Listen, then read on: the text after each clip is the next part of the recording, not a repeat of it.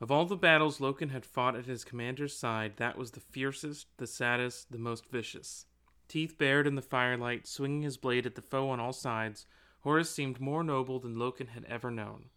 He would remember that moment years later when fate had played its cruel trick and sense had turned upside down. He would remember Horus, War Master, in that narrow firelit street, defining the honor and unyielding courage of the Imperium of Man. There should have been frescoes painted, poems written, symphonies composed, all to celebrate that instant when Horus made his absolute statement of devotion to the throne and to his father. There would be none. The hateful future swallowed up such possibilities, swallowed the memories, too, until the very fact of that nobility became impossible to believe.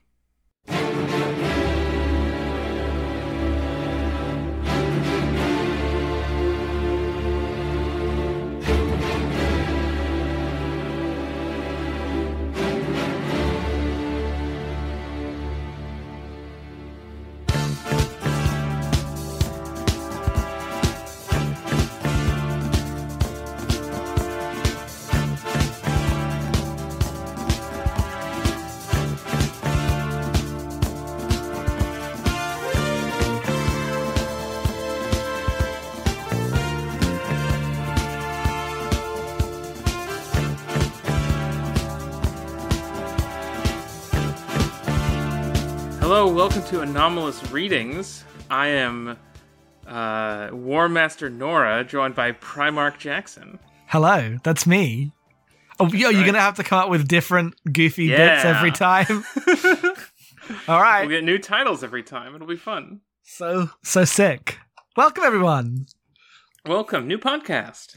Brand new podcast. Don't ignore the fact that it's like the tenth, thirteenth episode in the feed. Um, but uh, it is technically the new podcast. Welcome to episode one of Anomalous Readings. Uh, we're here to read. Sp- I almost said Star Wars books. That's not true. It No, that's not true At some point. Um, Uh, but we're here to read science fiction. We are here to read science fiction. Yeah, we will be reading uh, some sci-fi books every every month. Is the aim. Uh, and this is just a podcast where we we wanted to read more sci-fi. We wanted to like go in different directions. Uh, so we'll be like balancing uh, classic sci-fi books with fun space fantasy tie-in novels that are licensed. You know, it's it's a broad it's a broad genre. Uh, I deliberately wanted to start with uh, a like interesting licensed book that a lot of people have read that wasn't Star Wars. Yeah. um, Uh, and also, it's going to be a little bit different from a lot of the other stuff we're going to read, at least for the foreseeable future. uh, yeah. Um, but it's also not that different than some other things. You know, it's still within perfectly within the, the genre. Uh, we for this episode read the very first book in the Warhammer Forty Thousand Horus Heresy series, uh, Horus Rising by Dan Abnett. Uh, and Right. that's what we read. Uh, we had a good time, and we're here to talk talk to you about the book. It's it's interesting. There's a lot of weird things going on. A lot of weird things going on. this Um, is my first Warhammer book I've read. Yeah. Before we summarize the book, should we just briefly just set the table of our experience with Warhammer? Because I feel like that'll cl- like uh, cloud a lot of Yeah. the discussion. Yeah, um, I have always kind of maintained a vague but distant interest in Warhammer. Um, I used to own some minis that I bought because I tried to do it. I tried to u- like use painting miniatures as like a th- project for a college class one time. Mhm. Um, I didn't actually finish that class or the project. Um, it's I've just always thought it looked kind of neat, but uh, outside of playing one session of Rogue Trader, the tabletop RPG, Mhm. like a decade ago, I've never directly engaged with it. Although I did play StarCraft, so that's kind of like being into Warhammer. It's basically the same thing. It is crazy that Blizzard just has fake Warhammer and fake Warhammer 40k. Like they have both of them. Yeah. What about you? Uh, so I've never played any Warhammer. Or, um, I was about to say obviously, but I have no no experience with tabletop. Those around people who did. Um, I, I went on holiday on like a PGL camp, like a you know one of those activity holidays for teenagers, right? Do wall climbing and what have you. and I met a guy there who I looked up to and thought was cool in the way you do when someone's slightly older than you as a teenager. Mm-hmm. Um, and he recommended to me two things. Uh, he recommended to me this Warhammer omnibus that I don't know what it was. Maybe you will know, listener, uh, if you have any Warhammer familiarity. But it was like this trilogy is amazing. It's like about this guy who's the coolest commander ever, but it's also kind of a parody about how goofy and stupid he is. It felt very epic bacon, uh, mid 2000s cool I guy nonsense. That, is, that would be Ciaphas Cain. I believe you might be fucking right. that is the second most popular book series that I'm aware of behind Horus Heresy. It's um a little more lighthearted and I believe the the thing is that like the main character is kind of a scummy coward and doesn't actually want to be in any of the adventures that he's on. Okay, yeah, that's what the absolutely Ciaphas Cain, Hero of the Imperium Omnibus. This is Yes. fully the book I saw. Nora, you're a genius. Thank you. uh, that was one thing he recommended to me. Uh, I did not take him up on that. He also recommended to me that I watch Code Geass. Uh, and on this day, my Oh. path. My path was set as I, you know, came home for this whole day, and instead of buying a Warhammer book, uh, I decided to um, uh, watch Code Geass. He sold me on Code Geass, by the way, by describing the, the cliffhanger of the end of the final the first season. Was the, was the thing that was the thing that he was like, "Oh, you're so cool." This thing happens at the end, um, and now I find that like that wouldn't be what I would say to anyone. Just anyway, but this is um, uh, so that's that's that's like the kind of guy I associate Warhammer with. I was also friends with my friend Jamie for many years, who was um uh more into it than me. I don't know exactly how much, but he definitely had Warhammer books and would recommend some to me that I never read. um, so I just know it off as like being off to the side, uh, and one of those interests uh that is like occupied by the cool, slightly cooler older guys that aren't weren't actually cool. You were just young as a teenager. Mhm. Um, I knew a lot of them. The, the guys who were into Penny Arcade, stuff like that. You know, I I, I spent a lot of time around people who were really into Warhammer, and Mhm. like I understand a lot of the memes hmm and like the the jokes that people inside of that fandom tell, but I I never had the direct like textual experience with Warhammer until uh, I read this book. yeah, and that's the same for me. In that I I had like. I know of what space marines are, and I know vaguely what chaos is. I know there are orcs, and in 40k, they're orcs with a K. Um, yeah, like I know the like ideas of some of the factions, I guess. Uh, like you know, I know there's the God Emperor, but no, not Mhm. the one from Dune, the one from Warhammer, the Imperium of Man. Um, but I don't know what any of those terms mean. I don't know any of the like history beyond some space marine does, ico- does iconography. the word Necron mean anything to you? yeah, those were some of the the guys in um, Dawn of War that I killed. They're Oh, green, right? Uh, they're like the robot pharaohs. Yeah. Sure, whatever. green- they got like uh, Razer gamer LEDs. okay, yeah. I guess I vaguely remember them aesthetically, but I know nothing about like who they are or what they represent. Uh, Eh. my uh, well, that is to say, when I come in to read the Horus Heresy books, I don't know what the Horus Heresy is. I know that Uh-huh. this is a prequel, and we're like significantly before. I think this is 30k, um, and obviously we're at the 40k point in Warhammer 40k, and there are some things that happen in this book that I'm like that. I think that's like meant to be a notable deviation, but because I'm not as familiar with Warhammer 40k, this book is hitting me in interesting, interesting ways. It's like, it's not normally the context I come into a book because I'm such a release order fucko. Um, Mhm. I don't normally pick up a franchise book and have to like infer a lot of stuff that the they assume the reader knows. But in this case, that's what I'm doing because I didn't, I didn't, you know, I've never read a Warhammer thing. I, I genuinely don't know. Uh, so it was an interesting, different experience for me.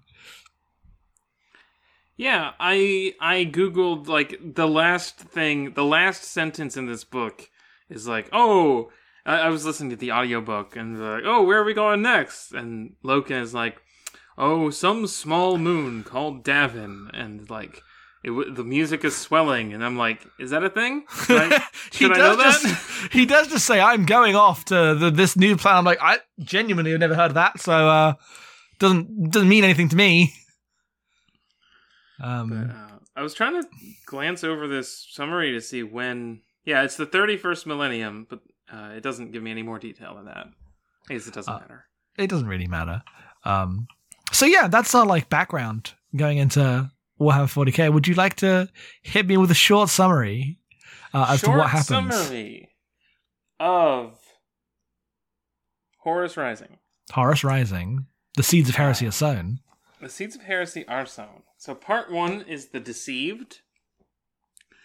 We start off with a battle where the uh, 63rd Expedition Fleet has come across a planet, uh, or rather a solar system of nine planets, and on the third one, there's a guy who calls himself the Emperor of humanity.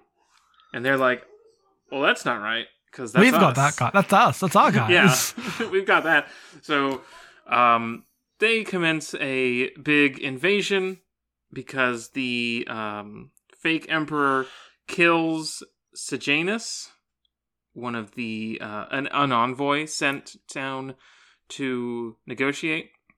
There's a big war, and Horus comes in and he kills the fake emperor eventually. Um, Yes.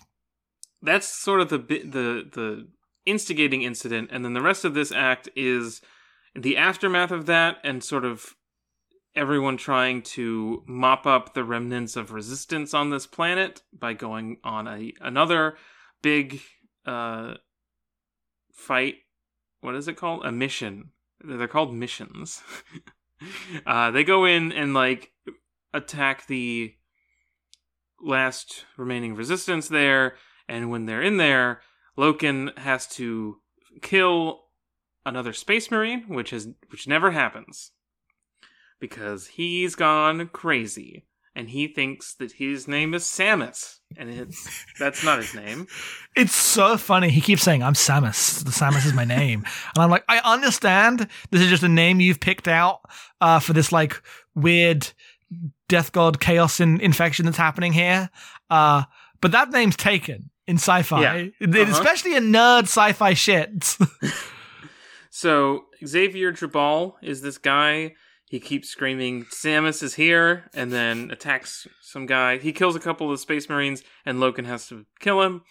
And afterward, uh, his body, back on the ship, his body sort of like revi- revives, revives, um, yes. and sort of morphs into this weird demon. And they have to fight him and Loken's pretty fucked up about it. But then Horus is like, "No, it's chill. You can call it a demon if you want, as long as we understand that demons aren't actually real, and we're just using a metaphor." Yes. Because there's there's a lot of ideology in the in the uh, Imperium. Uh, yes, because he's like, oh, sorry, I, I didn't tell you about uh, the warp. Um, this is just we also. I by the way, I know exactly what this is, but I, I just don't tell anyone about it. It's chill though. Yeah, yeah, yeah. Uh, meanwhile, there are a number of remembrancers who are basically chroniclers. Journalists. yeah, journalists, kind of propagandists. Um, I guess Chroniclers is probably the best thing because it's all it's dealing in like fancy tropes of how uh, this society works. yeah, So they like compose myths of the, the deeds of the Imperium. and uh, they're being sent out with the Great Crusade to sort of like chronicle the exploits of humanity as they reach out into the stars to reconnect with the lost colonies scattered throughout the galaxy. Um, we get a lot of scenes with some of these guys, and they're not all directly relevant to the like the battles. Yeah, we can we can go into it. We'll just do the quick summary first. I'm losing track of the summary at this point. I've just completely lost the plot. Okay, well the the, the, remembrances are on the planet and they're like uh I mean your main perspective character is uh K- Karski? What's his name? Karski? Uh, Karkasy. Karkasy. Okay, yes. Um and he comes he like walks around uh the uh the wasteland of this city and it's like we've bombed these guys into submission. They they and like their their crime was having a different emperor, but culturally they did basically agree with us about everything. They just had a di- they just had a fake emperor. We totally could have like done a better job at integrating this invasion. We and now they're now they're really gonna hate us because we bombed them to shit. Um, and then he turns to the camera and he says, "This book is about the Iraq War." Um, and that's kind of what's going on with him. Uh, It's 2006. And it's 2006. This book is so about the Iraq War. It's crazy. Uh, so that's what's going on with him. And that's kind he of like, also start. He gets super drunk and uh, Yes. starts saying, "All emperors, em- all empires eventually fall," and a bunch of soldiers kick the shit out of him. yes, because uh, he's he's done some materialism. Uh, the only other uh, remembrance that really matters is uh, what's her name? Euphrates. Uh, Oh, I thought you meant Mercedes. uh, Mercedes as well. Uh, I guess Euphrates is like a um an iterator, I guess. Uh, because she's taking the pics. Euphrates is the one who accidentally takes a picture of the Keela, demon. Euphrates Keeler, yes, she's the one that takes a picture of the demon, um, and gets fucked up about that. Uh, whereas the other one, what was her name again? The third, the third one's name, Uh, Mercedes Oliver. Mercy Oliver, uh, is yes, is Loken's like personal uh remembrancer and is recording all of his deeds into history. Um, we kind of get the setup. These are the things that are set up in Act One. Uh, Act Two, they go to a world that they name Murder, which is really corny. I, I this is a bad choice because they they do this a lot. Um, where where they have like poorly sent a bunch of like a different regiment of space marines that aren't as cool as, as Horus's guys. Um, have The sent Blood in uh, yeah, the Blood Angels and the the uh, Sons of the Emperor, uh, the Children of the Emperor, have sent in too many guys to fight these fucked up spider guys that you know straight up out of um uh Starship Troopers, and they're like just perfect killing machines. You can't reason with them, you can't argue with them. No one understands how to deal with them. But they sent in too many guys, so instead of bombing them from orbit and just wiping them all out, that would be their like normal plan. They have to go in and do a six month long war to mop this whole thing up. Uh, the bulk of the plot is about the way that Horus. Uh, the War Master uh, uses Loken and his other Mournivals, like his lieutenants, as like political tools to discipline the other parts of the army without pissing them off so they rebel. Uh, it's all about his like nuanced leadership of the army, uh, and eventually resolves as another ship arrives uh, from the the uh, the Ite- the Iterex the Iterex. What are they? What's their name? Do you have that up? Uh, yeah, it is. Well, I don't see any bolded hyperlinked words in this paragraph. Yeah, Interex. Interex, um, who are also just like the people from the start of the book, uh, an- another human culture. Um, uh, unlike the uh, original human culture, they're not like a splinter of the empire that's just like tried to get a different leader. Uh, they departed long before the Imperium of Man was established. They went into space. They've evolved differently. They have a complete different understanding uh, of the world. And this uh, culminates in a climax where they meet this this like new civilization, and all of their doctrines say, well, anyone who any human that don't believe in the emperor em- empire uh, must be crushed. Like the the emperor is their right is absolute. Uh, if they don't like agree with us, we have to wipe them out. Um, and Horus says that's not true. That can't be true. That would just exhaust all our resources and be useless. Uh, we must find a way to um, like form an alliance with these people. The our tenants say if we interpret the tenants like liberally and correctly, uh, that all of humanity must be brought under one leader, which is the emperor. Uh, but there's no the tenants do not specify that you have to do that through annihilation. You can do that by becoming friends with them and then like uh just through cultural influence absorbing you into one thing over time. Um he doesn't want like start an immediate war. Uh but through the negotiations they're all they're like they're held at uh, arm's length. It is revealed uh, that is because the Interex are aware of the chaos of the like what the true nature of the warp is, uh, which is this weird primal corrupting force uh, of pure unreasonable violence. You can't like stop it or argue against it. Uh, and understandably, having met the fucking space marines, just thought they were already infected with chaos. Um, in a moment where it seems like this understanding is about to be breached, uh, and the like this union can be can be finally like put down um, officially, uh, a fight breaks out somewhere, uh, like a weapon like is stolen and they're accused of being agents of chaos and a war like breaks out uh, on the Interex planet. Uh, Horus and Loken are furious because they were just like chatting. They didn't really know what was going on. And suddenly in a different part of the planet, uh, this war breaks out. And as the war is happening, Horus looks away from his brief flirtation with peaceful ways and becomes the heroic leader, uh, given that there is nothing else to, like, the cause is already lost, I guess. There is Um, only war. There is only war. It's meant to be a big tragic thing, uh, as he tragically his, uh, accepts his destiny. The big change that happens is that as a result of this, uh, he accepts the new title of the 63rd Legion or the 16th Legion, um, are changed from just like that generic title to the Sons of Horus. Uh, and meanwhile, elsewhere in the ship, uh, uh, Euphrates Keeler, uh, witnessing the chaos, starts to worship the Emperor as a god, and new holy roots of uh, the future 40k universe are laid down. Um, and that's that's the book. That's that's the whole story.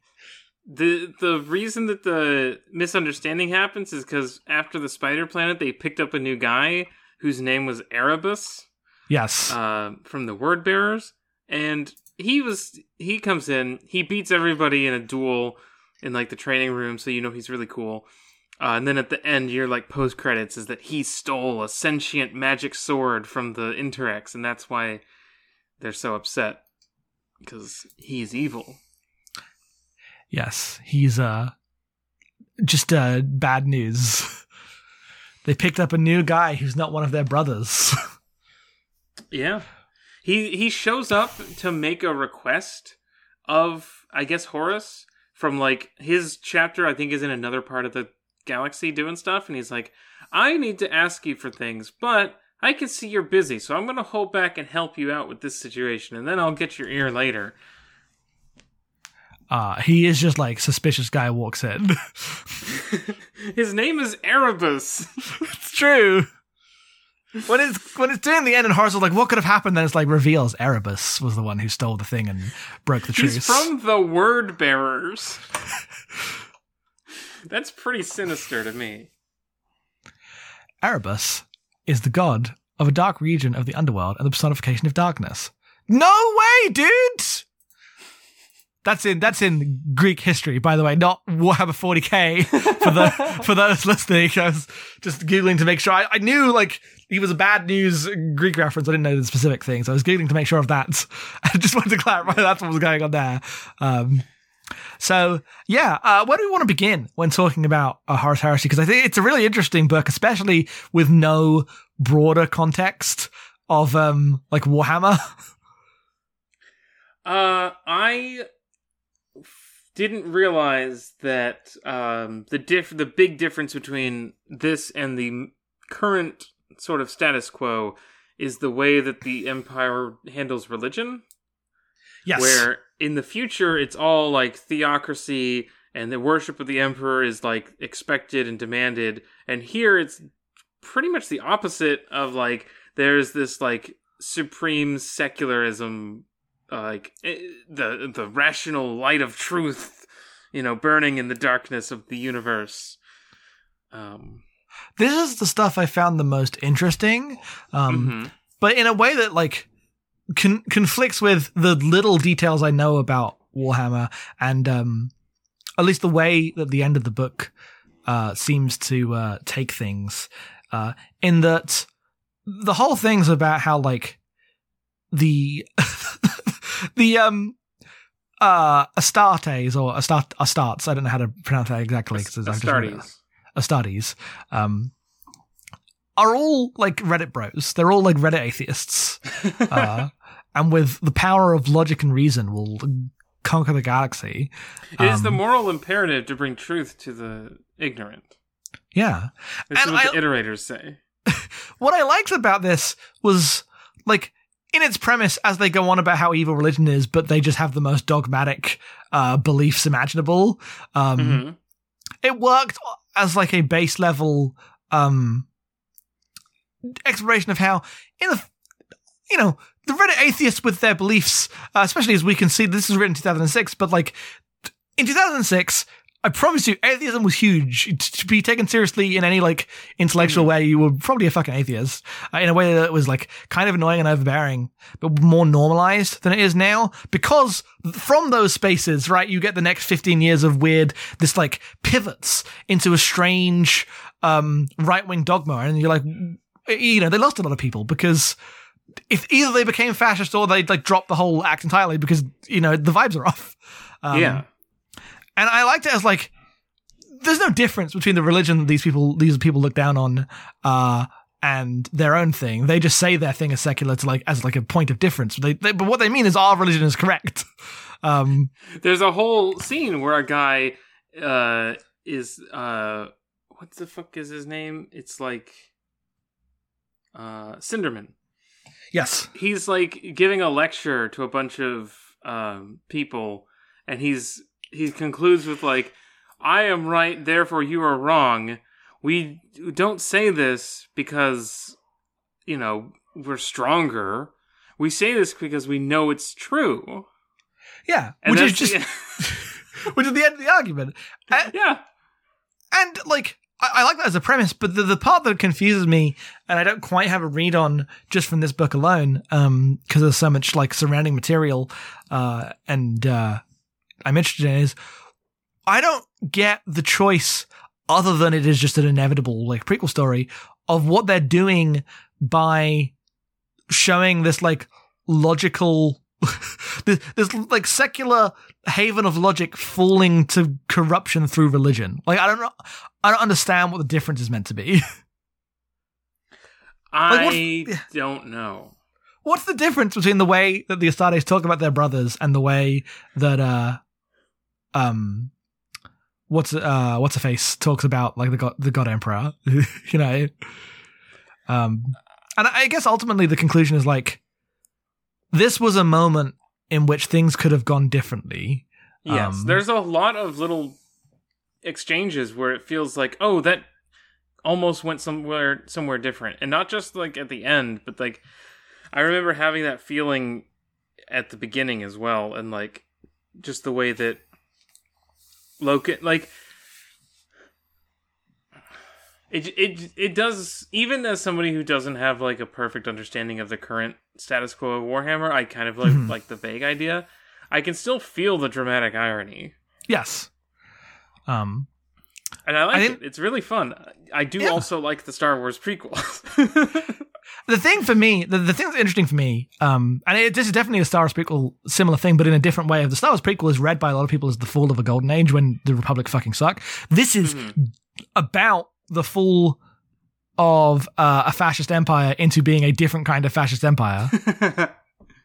yes, Um, and, And I don't because necess- all of the guys with power are immortal, it everything is on a way way bigger scale. yeah, I don't necessarily know how I feel about it, and I don't, don't mean that in a critical way. I find it interesting, um, Mhm. but it definitely it's definitely the story of like a bunch of fascists all waking up and thinking and like discovering independently that like early 2000s liberalism m- might be a better idea than being fascist and then like being swept up in the inevitability of fascism to get more extreme i guess Yes. Um, uh, I don't. I can't speak to whether the because like Horus is the it's he's the chaos guy in the in the future. He's like the biggest guy. It's a Lucifer situation. okay i didn't um, know that i, I did i had no idea until you said i'm Okay. like I, I guess he was going to rebel and declare himself emperor emperor and become the horus heresy but i didn't know that his heresy is like he embraces the chaos that makes a lot of the things in this book make sense Yes, yeah, he has a lot of stuff about like wishing that he had the approval of his dad, the emperor. yes well i got Um, that yes that kind of thing. Um, but like, I don't know what the chaos ideology stuff is, and if it's any different from the empire's like fascism. It might be a purely like personal difference, in which case it'll be a very like Sith situation. Mhm. Um, I just have no idea, like, what is the the ideological difference between a chaos marine and a space marine. Uh, They yeah, just become I don't know. chaotic evil, and they're like, ah, kill forever. I love killing. Um, I assume it's very much like uh, an embrace of um, like the Space Marines are already a. I mean, this book kind of like lays this out there. The Space Marines already represent the values of chaos. So like, Hmm. uh, by by like taking chaos into you as like a power doesn't like change your morality. It just like makes you more honest. Uh, which is you know th- many ways in which like everyone hates lawful evil characters more than chaotic evil characters. That's just a true fact of role playing. If you're lawful, you get to be smug. Yeah. Um, so in the second act, well, Yes. as we're like dealing with some uh some downtime, uh, first, okay, the first thing that happens in the book is that um, Loken, after this fight, is invited into the Mournival, which is a group of four guys in an informal structure who are Horus's like they're they're his dudes. They help him uh, command the Legion, as you mentioned, and in the second act, Loken is also invited to a brotherhood. Is that what it's called, or like a, a fraternity? What is the The the lodge. the lodge? And he's like, "Oh, this is gonna be some weird cult shit," because he always thinks this is gonna be some weird cult shit. Um, and he shows up, and it's just a bunch of space marines going. These guys being "Hey, dudes. we're we're having a boys' night. Uh, do you want to talk about your struggles or anything got you down lately? It's like it's so funny to me that this is the grand evil that like the emperor has banned, and what it is is just guys hanging out talking about their feelings. Yeah, I mean, so much of this book is about the rigidity of the empire is what causes it to embrace like religion as an evil, um, which is its own very loaded idea. It's a deeply loaded idea. Like, even though the book is critical of the Space Marines in this entire, like, it's about a fascist empire and does realize that everyone here is evil on some level, it also believes that by embracing this, like, religious evil, uh, this, like, religious superiority, it, they become inherently worse than the secular version. um, and and a lot of this is expressed by like the rigidity of the empire is what causes it to go down these roads It- you know it by not affording like um uh you know room for the the men to have these uh conversations and these secret you know like they say about this that this lodge has existed forever because the emperor doesn't understand like what it's like for the troops on the on the frontier He's not ridiculous. a dude. He's like a god. He doesn't get it. He's not a troop, man. The, the troop respect, the troop respecting in this book is off the charts. This is just a book about how the Iraq War is bad, but because it like did war when we should have done cultural imperialism, and because the the troops are being discarded. Yes. Also, murder sc- mur- murder spiders. also, yes, it briefly becomes uh, um uh that movie that I just forgot the title of, Star Starship Star- Troopers. Starship Troopers, yeah. Um, but that the second segment's the weakest one because very little happens. It's mostly about how. Did you know in this uh in this war-driven army, a lot of guys are selfish and bad commanders? Like, yeah, I Yeah. could have told you. Did you know that uh, people who specialize in swords when everyone else has guns are just pricks? That's so true. um, yeah, and then the the the third one has a lot more Horus in it. Uh, a lot more of him reminiscing on his own bullshit. There's um this weird uh Sagittarius thing where like the people in the Interex like become centaurs. Uh and that like resonates with Horus's like childhood, if you can call it a childhood. Uh because he was told by the emperor that he was the Sagittar, the perfect warrior. Yes. Uh, th- this um this weighs heavy on him. There's so much heavy as the head that wears the crown shit with uh, Horus.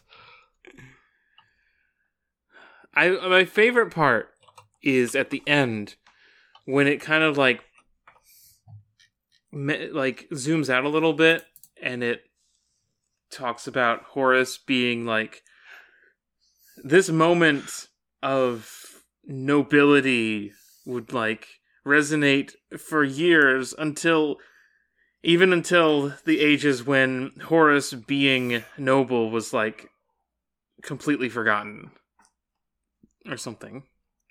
Yes. Like, I, I assume that Horus is this disgraced figure embracing the chaos away from the pure good of the uh, uh, the Imperium, uh, and now we see him at his height. Um, and it, it's it's uh it's interesting. I don't I don't really know. I don't really know what you're meant to take away from from your view of Horus, because like his his nobility, right? The, the the version of him at his best is being a super sick head of uh, the genocide crusade. but maybe he could have learned how to gently genocide. right. He was like, I, I want to do a Star Trek plot where like the Federation in in brings in a new race. Can we not can we not do that? And they're like, No, you're in Warhammer, dude. And he's like, Fuck. Can I Uh. talk through this? No, we're going to fight you. And then they shoot him a bunch, or like they shoot him with an arrow, and he just like plucks it out. I was like, all right, fine. But Uh. let everyone know right now that this was not my fault. Don't put it in the paper that it's my fault. Uh, and I, re- I really like the ending. I was like, it was like very effective when it all fell Yeah. apart. I think it was well written. Um, there was It- a lot of like tangible panic and like yes. Dismay in all of it. And it was just like, damn, it really could have gone differently.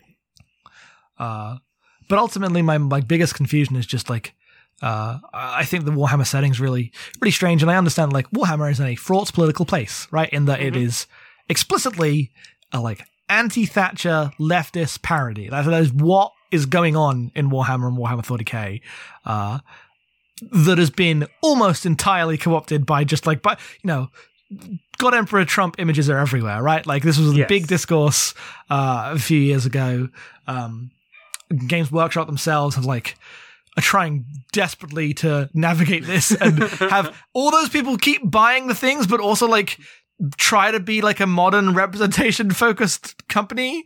Um, Yeah, selling there's stories, those kids books. right? They have Warhammer kids books. Which you like a third angle to this because there's the like this is a 2000 AD Judge Dredd style parody of the values of uh, British Toryism. Uh, that also slightly dips into thinking that the fascists are really cool, depending on who's writing Yeah, it. uh-huh. Like that's that's the one side of things. Then you have the full embrace of like this is about uh these like heroic fascists with like some irony attached that we know it's ridiculous, but still ultimately represents our views uh, as we're going to make memes of them for our like But the- current real leaders. The ri- ridiculous part is like the aesthetic of it. Yes. The like hyper, um, the, the heightened like, reality of everything. Like that spaceship is a cathedral. Yes, it's crazy. And it's like a like you know when they're doing the the, the Trump God Emperor fan art, they they know it's ridiculous, but it's also completely honest, right? There's like a double Yes. irony there. Yeah. But then the we're trying to turn Warhammer into YA is a th- third completely different audience. that audience is a different audience of like progressive people or whatever than the leftist satire audience. Those are two distinct bubbles. Uh, so Yeah. I, I, I like. I don't know where Games Workshop is right now. I, I, their method seems to be like just shooting a lot of things at the wall and seeing what sticks, making a million video games, licensing out to everyone. Um, they seem to be doing better than Wizards of the Coast. yeah. um, the the faction that I most am interested in in 40k is the Tau, which are the blue guys. Um, they are the ones that have more mechs and guns than everyone else, and they're sort of um. The, I remember like the joke being that they're for weeaboos, And unfortunately, what this means is that because weeaboos because it's like an army of apple seeds.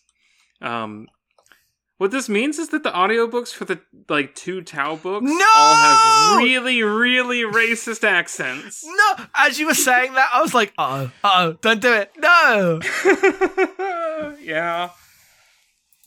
You said this was like an army of apple seeds, and I've got to say these do not look like uh, Bryce from Appleseed at all. Like I get, I get why you would say that. They've Uh, got the, the ears. Yeah, but they're also terrible, bulky BattleTech mechs. God, Western mech design sucks ass. Yeah. Uh oh man, some of these are very bad. Yeah, they sure are. I was only remembering the heads. But yes. Yeah. Um Do you want to talk about guys? Um, I want to talk about guys in a moment. I just want to briefly go like back to uh, just some of the the, the, the troop respecting here. Yeah. uh, that we touched on slightly earlier. Um, like one of the characters that this book uh, focuses a lot of time on, even though I would say he's basically irrelevant to the main plot, is Tarvik. Um, is it Tarvik or Tarzik? I forget the exact guys. There are a lot. Of, there are so many names. The the guy who is under Eidolon, um, who's on, on the spider planet, watching his commander give these terrible orders, uh, but following them anyway. Um, and like trying to politically Tarvitz. navigate. Tar Tarvitz. Tarvitz, thank Yes. you. Um, Saul Tarvitz. Saul Tarvitz. Uh, and like this guy is framed as uh, very responsible, uh, deeply respectful to his men. Um, he values like not wasting lives, but ultimately his um, like the the, the, belief he comes to and the, the way he wants to respect his men is to not send lives down there needlessly so that they can exterminate this alien inhuman Mhm. menace uh, from from the skies. Uh, and the book understands to be like bad, right? Like the whole thing with the Interex, they show up and go like, "Why would you bomb?" Like we recognize this race were dangerous, so we like exiled them and like you know limited the planet so that they could have their own ecosystem without killing everyone. But we weren't going to like do a genocide on them. Why would we even think to do that? um, so the book understands this to be uh, a uh, thing you should not do, but it is also deeply earnest and invested in these like troop bonds, right? Like the, when the guy is talking up his shitty commander, the book absolutely wants you to be on his side. Yes. Um, and I just think navigating that is a. It's it's weird. It's very interesting. I knew this was the thing about Warhammers that everyone loved the Space Marine, even though they're like all evil. Uh, and I get it. Like I also like the Spartans from Halo, which are doing a similar thing. yes. Yes. Um, but I, it's it's just a weird thing to navigate. So many like critiques of um critiques of like the systems of war that oppress people do this through the lens of and the American soldier is the most victimized person on planet Earth. like Uh, it's it has a whole bit in this where like man having a shitty boss sucks but having a shitty commander that's even worse yes. because he's like there's a whole thing after the fight where Torgaddon, the Leslie Nielsen character, has to go in and he's like pushing to figure out okay, wait, hold on. You seem like you are the cool guy here and your commander sucks. Is that right? And then he has to be like, "Yes, sir. it's true. I was being humble, but yes, this man has no dick." yes. Um, Torgaddon, I called him Leslie Nielsen because he's supposed to be the jokes guy, but most of his jokes seem to just be answering a question by lying and then saying the opposite and then saying the opposite again and then saying the opposite for real. Um, yeah, more just more stylistically talking about this book. Um, there's too much dialogue. uh, a, lot, a, a lot of scenes like they'll set up the scene and then they'll just have three straight pages of guys being dudes going back and forth. Uh, and often it's fun because at least, at the very least, they are all of them talking an extremely "What would you have me do?" voice. Um, Yes. which you know, you know, we love that shit. uh, I'll take it beyond Corin Horn trying to joke. Um, Uh, so I appreciate that, but I also was, was like, there, there's a lot of kind of repetitive and boring dialogue of people. There's a whole scene where a guy is trying to say the catch line, the catchphrase of Warhammer 40k. In the grim darkness of the 41st millennium, there is only war. And it's just like, I don't believe this will ever end. In the future, there will be only war. And Loken's just like, no, that's, I mean, we've got to win eventually, right? He just gets shut down. Uh, because Loken is the Mournival. Let's talk about our guy. Let's talk about Loken, G- Garviel Lucan. Loken. He's a guy. Guy watch. He he is a guy. we we will uh, as this podcast goes on i'm sure we'll like come up with more segments or specific things to uh return back to in our podcast Yeah. But one that we knew we had to have in this in this discussion is uh guy watch we're checking in on our guys so is is loken your guy Loken is absolutely my guy. I'm Um, looking at a picture of him for the first time, and I didn't think that's what he looks like. But you know, oh i had a i had a picture of him in the book Oh, okay. I was audio only, but yeah there were a Yeah. couple black and white pictures in the book uh, oh yeah, I'm looking at the black and white picture right now. He looks um suitably generic. he's so generic he's just a bald guy he looks like a footballer Uh, so Loken is invited to join the Mournival, which is a winning hand in a, uh, the ancient game of poker from the old from old America. I was so deeply confused every time they would talk about the old world, but in a Star Trek way, where they're talking about like the modern day. But I'm like, but you're Warhammer 40k. We didn't. There were fucking orcs there. Like, did, did, did you go through modernity? Was that a step on the journey? How do we gonna? I don't. I Well- don't understand. I would love to know. I mean, oh, okay. So I need to I need to tell you about the God Emperor of Mankind a little bit, real quick. okay. Um, is that he tried multiple different methods of uniting humanity uh, throughout the ages, including being Jesus, before eventually uh, deciding that the only way to actually unite humanity as one whole would be to become a big fascist empire. Um, please return to your initial statement earlier. Uh, Uh-huh. become being Jesus. Yeah, he was Jesus. But there's no Jesus. And There's already was- orcs. He was also uh, the Buddha. No, no, no. But like, how is there Jesus and Buddha in the when the world was already a fantasy world? How did we get like? No, no, no, no, no, no, no. Warhammer and fantasy and Warhammer 40k are different universes. You fucking kidding me? No, they are completely distinct.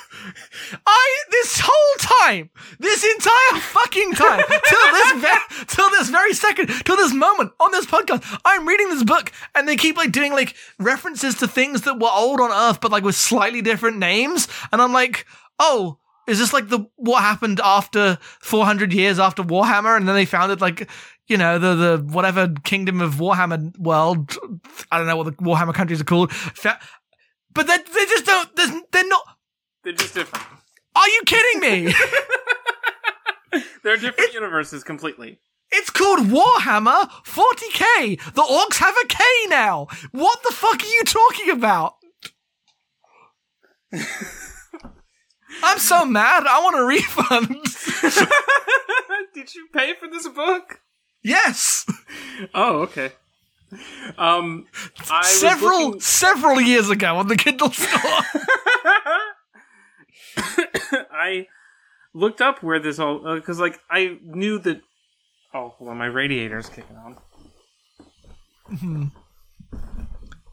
oh, it must be a signal from Chaos. Chaos has come to to infect this recording. Nora's been taken by Samus. I uh, I looked this up because I always knew that Warhammer existed. I didn't know what form it was in at the beginning, and Warhammer Fantasy was created because they were making all these minis for D and they were like, when you play D and D, you only need a couple minis.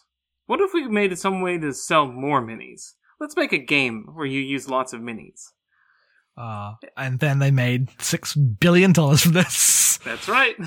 then at some point they were like, what if we made more sci-fi minis? What can we do with that? Let's make another thing. We'll call it Rogue Trader. No. Warhammer Rogue Trader. No. Warhammer 40,000 Rogue Trader. There we go. I'm Um, just in awe that Warhammer 40,000 is not 40,000 years after Warhammer.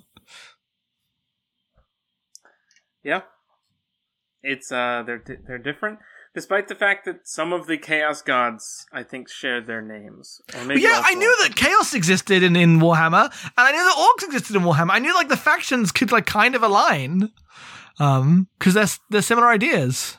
Yeah, the Eldar, the elves.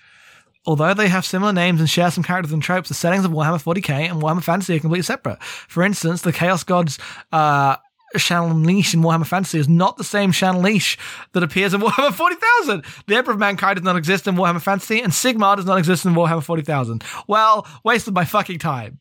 Can't believe, cannot believe this information I've learned today. Sorry, I didn't mean to distract like that. Uh, we go back to what you were saying before. I don't remember what I was saying before. We were talking about something. We got really off course. the, the Mournival, the Oh, the Mournival. hand. Yes, the Mournival. Yes, so so Loken is one of the Mournival. Uh, I don't. I don't fucking remember what I was saying. We were introducing whether Loken was a guy and whether he was. We were introducing the Mournival. The Mournival as uh like um Horus, who is the War Master, like the Emperor's uh Yeah.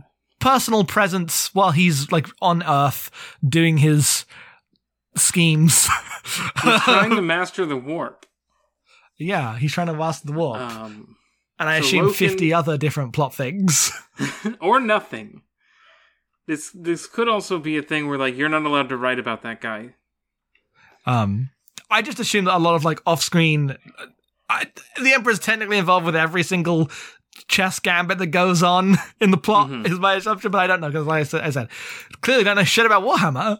um, but yeah, the Mournival were like his main advisors, uh, and they exist kind of outside of rank. They're not quite. It's not like fully outside of rank like the Lodge, but it is a like broad definition of just you're on this council uh and you give them advice and specifically you are meant to give like questioning advice you're meant to criticize him you're meant to Mhm. criticize the imperium itself on some level um A Naismith. a naismith uh and it's like it's just like the stuff that Horus is doing at the end of the book where he's like our mandate is to conquer the entire universe, but it didn't say that we could actually do that by killing literally every person we see. um, uh, and it is basically attempting a- another structure through which uh, the Empire, and specifically, you know, this this battalion of Warmaster, uh, like of of Horus's, will uh, attempt to give itself leeway in interpreting and uh, engaging with like their dogma to um, just be adaptable and criticize themselves and not just like full headstrong into stupid decisions. And that's kind of Loken's position. I like Loken a lot. He's the main guy we have. He's um he's way more pensive than everyone else. He's all like he has um when he when he's invited to the Mournival, he goes to see um the the iterator. I can't remember his name again. Sindermann. I should have it in front of me. Uh he goes to see Sindermann, and after he finishes his lecture, he talks to him, and he's like, "Actually, uh, the qualities that make you unsure of whether or not you should join the Mournival are the exact reasons why you are needed in the Mournival, because you let your human spark worry." And there's a lot of talk about as a soul as a soldier or as a weapon do you have a conscience? And he's like uh, i i show up and i do the violence and i don't question it because it's already been considered by people above me but i'm questioning it anyway. Yeah. am i the asshole? Um, yeah, it, it is, um, you know, he, he's one of the many characters in this book that like, suddenly start thinking is is doing all this murder super fucked up? Is being fascist evil? But Are we the not in a like are we the baddies? But only insofar as like are we the baddies because we have inefficiently inefficiently organized our military presence in Iraq in 2003 um, it's kind of Well, You know- obviously, we need to have space marines. We need to be space marines. That's not a question. And to be clear, this book wouldn't be better if suddenly he woke up and was like, "I'm a Marxist now." it's not the it's not the fact that he's like his perspective is a very liberal one that is the problem. Um, it is the fact that like this. I don't necessarily think this book lays the groundwork for why Loken um, and Horus would question in the ways they do. Uh, they've been believing in this like total fascist conquest, this crusade that's been going on for 200 years, slaughtering literally everyone that comes in their way. Um, I don't necessarily believe that like the doubts would be, are we the bad guys? Uh, I would assume if this was going to fall apart, it would fall apart in more in material ways. It Um, makes me think that they haven't fought many humans then. Because, Yes. like, the biggest thing is that this is post a huge campaign against orcs. And I guess maybe they haven't had that many, like, encounters with other humans and fighting other humans. And that's why. But, like, the seed of the problem for Loken comes from Mersadie who just is a lady who shows up and asks, "Hey, why couldn't we just leave those guys alone?" hmm Yeah, and it's like this is the first time that he's thought about this, uh, and obviously, like th- they have answers, right? Like they have answers to that, he just finds the answers unsatisfying. Um, but I don't think it necessarily does the best job at setting like the mental state as to why all these characters that have been in the culture that they've been in for so long would start believing the things they need to believe for the book's plot to occur. I was trying to figure out how old Loken is, and I can't. He's like 200 years, right? Because um, that's how long they say the Crusade's been going on. Yeah, the Crusade is in like is it's been about two hundred years, but I have to imagine he was created before that. Yeah, I don't know because like obviously he's immortal, um, and It's an unintended side effect of becoming a space marine is that you're immortal. yes, uh, but they're like immortal but disposable. Like the only people who get to be immortal are those who get to be immortal are those that will be sent to die. Uh, so all Space Marines know they will one day die in battle. Yeah, Um, it's like look at our sick ass hon- guys. I love clone troopers. Uh, it it's kind of messed up how literally just a Star Wars prequels this is. Um, One Ex- year after Revenge of the Sith. one year after Revenge of the Sith. Uh, but it, unlike Revenge of the Sith, it's like all about the clone troopers. There's no Jedi. It's Yes, just about the uh, the troops. Um, so it's a very different perspective from the prequels at the time, though. This would become a central perspective in a uh, like the Clone Wars. But you know, the prequels themselves Yeah. were also George Bush movies, even though like they hadn't invaded Iraq by the time um, uh, Attack of the Clones was out. Mhm. Uh, but it was dealing with similar ideas. Uh, are there any other guys besides Loken that stood out to you? Uh well, there's Horus himself, who Mm-hmm. they really try to make him a guy. I think they, I think they push him too strong, uh, and I think they don't. I think they try to make him seem clever and like a super genius guy in a way Yeah.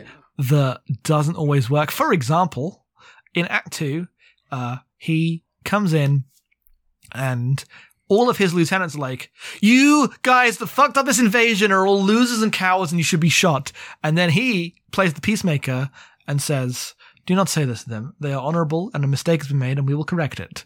Uh, and so obviously, I'm like, well, obviously he told him to do that. Um, very transparently told us to do that. Uh, he he's invented this brand new political maneuver called good cop, bad cop that no one's ever tried before. And then they, they do that, and then that scene ends. All the other people leave the room, and they spend three play, three pages explaining that he planned to do that. And wasn't that a genius idea? And how he can like manipulate them into feeling the shame they need, but not blaming him for it. I'm like, I fucking know I was there. I read it. Uh, so it was some real like this book's for teenagers. I just wanted to be able. To, I somebody has to say that I want to shoot this guy. I, it can't be me. but um, Yeah. Uh, but like, so Loken's the main guy.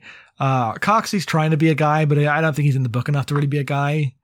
Um, oh, the the, the that guy that Ta- Ta- Tarvitz is uh, absolutely really want him to be a guy, but I don't think he's a guy. He's not my guy.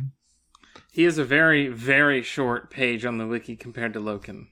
He doesn't matter. He doesn't matter in this plot at all, but he gets like a third of the book about his like troop drama and how ter- terrible it is to be sent into battle by uh, commanders that don't understand the like their their quest for glory is killing their men.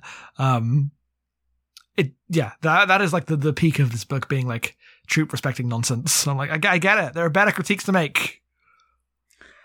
Um, so Tarvitz only appears in this book and in a phone game. He doesn't even come back in the next Horus Heresy book. No. So here's the other thing: there are sixty Horus Heresy books. Sixty. How the fuck does that happen? Uh, Well, no, I guess he might not appear in more books, but there is lore about wh- what happens to him. okay. I don't know uh, where this comes from. But I just mean in general, there is so much Horus Heresy. Like it's a it's an entire section of popular Warhammer lore. yes. Even though it's got, uh, I thought when we read this it would be like five books, um, and it was like a single series, but no, it's like an it's an ongoing thing for decades. Yeah, they like to drill down and be like, "Oh, this is you've heard of that battle? This is a four book series all about that battle." So here's the other thing that we will the, we will explore throughout this podcast as we go between different uh eras of sci-fi and like kinds of sci-fi. This is fully in the mode of um you want a book? We're going to give you a fucking 700 page fancy novel. Uh, and often they're omnibuses, so actually, like, the books themselves are not that long, but, like, this was a 500 page fucking book. Uh, yeah. I don't think 500 pages worth of stuff happened in it, but it sure went on that long. No, I don't think it needed to be this long. It was 12 hours long in the audiobook form. Yeah. Um, I simply think that was too much people going back and forth talking about stuff. I think there was too much dialogue. Uh, I think you could have spent more time in the characters' heads uh, and less time having back and forths. Um, though I don't mean to critique it too much. I mostly enjoyed it. I think it was very cap- uh, capable, uh, and I like thought the end was really good uh, as everything fell apart. And you look at the tragic figure of noble Horus who wanted to find a way other than violence but couldn't because of the tides of history. Um, I don't necessarily know, at least from this book alone, if Warhammer can support that kind of story in the way I would want to, like thematically. Um, hmm I think one of the big I- thematic. Oh, you, you, you go on, and I'll have my critique. I would just say, uh, don't get your hopes up for Warhammer in general. Is my I'm, I'm not. approach. I was just curious. I had heard of this one as like a good in, uh, Uh-huh. and it could have been a lot worse. It's better than the Star Wars book we read. Um, That's for sure. it's much better than um, uh, anything that Michael Stackpole wrote that I've read. Um, and it I'm definitely confident saying it's just better than anything Michael Stackpole wrote. And it definitely had gave me Thrawn vibe. I mean, Horus gives me Thrawn vibes. I have this like evil emperor. It's like he's so loyal and smart about running an army that he's actually cool. Uh, so it's in in that kind of genre. But the, the thing for me, I actually wanted to circle back to as like. This is when I was like, "Oh, okay, you really don't know what you're talking about." Is when the tax collectors show up out of nowhere. Uh, so the tax collectors show up, uh, and they start saying, "Horus, you need to employ a mechanism to collect tithes and taxes from conquered worlds. And he's like, we cannot do that. We have already conquered them and replaced their like government with ours. Uh, Mhm. and they are like subservient to us. If we start collecting taxes, uh, they'll all rebel and it will like undo all our progress. And that's what he says. And like, it doesn't really go anywhere because, uh, he's just like, I delay them. We've got other shit to deal with. Um, but, uh, to which obviously I, materialist asshole asks, what the fuck are you doing colonizing them then? Like, the whole point of expansion is it is for resources. You expand for resources, uh, the resources make their way back to the Imperial Core to strengthen the Imperial Core to push the further frontier expansion. That is what imperialism is beyond just having a map you go further on. Uh, No, and it's this- about reconnecting with humanity. Yeah, this this presents the like material urge to collect taxes, uh, and like the bureaucratic need to put all this system together as like craven and gross and shitty, uh, whereas it positions this like troop urge of expansion as something different. Like he's just following his orders to uh uh create this unifying humanity like purely culturally motivated right? Like it, it might be in the service of a bunch of genocides but it definitely posits that he's not doing it to steal from the like resort like natural resources from these nations uh which is what imperialism is the, the definition of imperialism. Um and i thought that like bringing in the tax collectors was such a weird choice because it mostly works when you don't mention them and you like play in this like mythical realm of what the uh imperial like imperial man is doing um but once you bring in that like oh no there is like a class of people that are trying to do normal imperialism here uh and all the people doing the like the troops hate them because it's like the shitty you know in every um michael bay movie where like a guy from uh, the DoD comes in and tries to stop the troops doing the, what they should be doing. It just plays like that, and I'm like, this is embarrassing. This is really bad. It's like that scene fucking sucked. They're not ready to uh, have the government be run by civilians yet. Right. It's fully in the like the government bureaucrats don't understand what the troops see on the ground. Um, It used it used to be that the emperor was directly in charge of everything, and now we've got this council of Terra. You know, all these guys who don't shoot guns every day, deciding what happens. Um, yeah, and, it's very weird, uh, especially with like, uh, you get that that scene, and the whole book is again is all doing direct Iraq War parallel stuff, um, but not like one to one. Uh, so I don't mean to like say that it should be one to one, but it does. It does misunderstand. Like a common Iraq War complaint, right, is that we didn't trust the soldiers and we tried to like force too much government on Iraq and take too much control or whatever, uh, which is a very weird cr- critique because like when we went into Iraq, uh, like they turned it immediately into the most like capitalist hellhole imaginable, like denationalized all the industry, American capital went in, uh, plundered all, all the money and resources.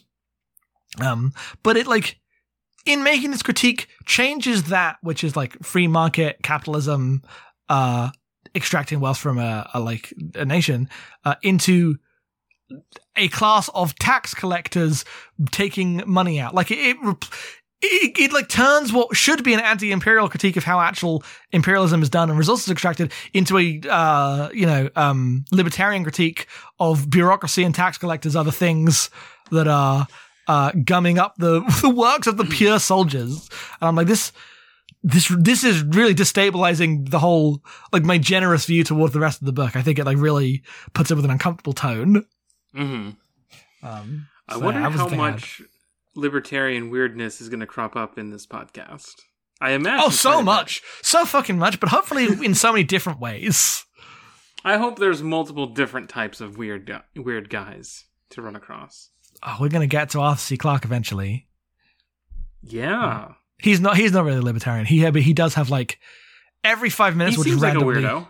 He is a weirdo, but uh, his thing is more like communism is against the human spirit, and we could never live something that perfectly because we would always corrupt it with our selfishness, um, which is a very common view. Uh, that completely ignores everything about how the world works, but it is a very common view. Sounds like something he should tell to his priest.